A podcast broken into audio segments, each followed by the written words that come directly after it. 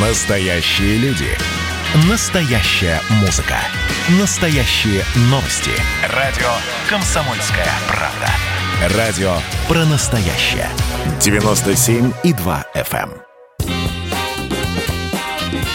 эм. Был бы повод.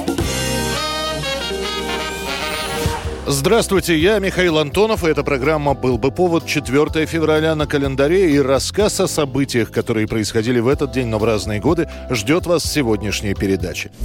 1940 год, 4 февраля, расстрелян бывший нарком, а ныне враг народа Николай Ежов – Почти год шло над ним следствие. Бывший глава госбезопасности обвинялся в терроре. В обвинительном заключении идет речь о том, что, готовя государственный переворот, Ежов вербовал через своих единомышленников по заговору террористические кадры. Они готовят измены, они готовят открыть фронт нашей страны, они готовят открыть границы нашей страны. Они готовы открыть широко ворота иностранному завоевателю. Но они хотят изобразить это дело так, как будто это черное дело каких-то иных чужих рук, против которых они, видите ли, вот эти вот изуиты и фарисеи, эти иуды Искариоты и Василий Шуйский поднимают теперь свой голос подлинного советского патриотизма. Отдельное обвинение Николаю Ежову будет предъявлено по статье «Мужеложество», что по законам того времени также преследуется уголовно.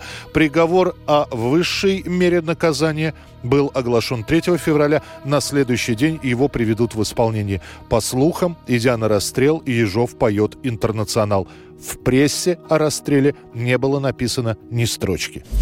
4 февраля 1990 года в Москве проходит 300-тысячная демонстрация в поддержку демократических реформ. Это самая мощная и хорошо подготовленная акция протеста. Ее главный лозунг – требование отменить шестую статью Конституции СССР о руководящей роли КПСС. Общий демократический митинг, сразу подчеркну, санкционированный, начался одновременно, примерно полдень, в двух частях Москвы. Люди несут плакаты «Долой политическую полицию», «С кем вы, Михаил Сергеевич?» «Русские не хотят погромов».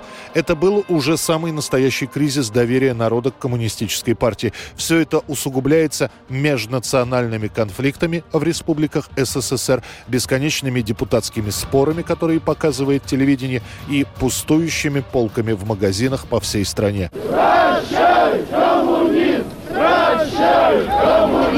Уже через три дня после митинга состоится расширенный пленум ЦК КПСС. На нем будет решено отказаться от руководящей роли КПСС, будет решено установить многопартийную систему и ввести пост президента СССР. Месяц спустя, в марте 90 -го года, на третьем съезде народных депутатов, шестая статья Конституции СССР будет отменена. 2004 год, 4 февраля, появляется социальная сеть Facebook. Welcome to Facebook, the world's largest community. Connect with your old friends and make new ones. Ее создатель и основатель Марк Цукерберг. Когда Марк поступил в Гарвард, то он предложил создать справочник, такой сетевой ресурс, где были бы имена и анкеты учащихся и преподавателей. Однако администрация учебного заведения отказала Цукербергу, сославшись на политику конфиденциальности, что, впрочем, Марка не остановило. Он делает сайт Face Mesh, который в первые два часа работы привлекает около 500 посетителей. За это Марка Цукерберга Цукерберга едва не исключат. Мистер Цукерберг, начинаем слушание административного совета.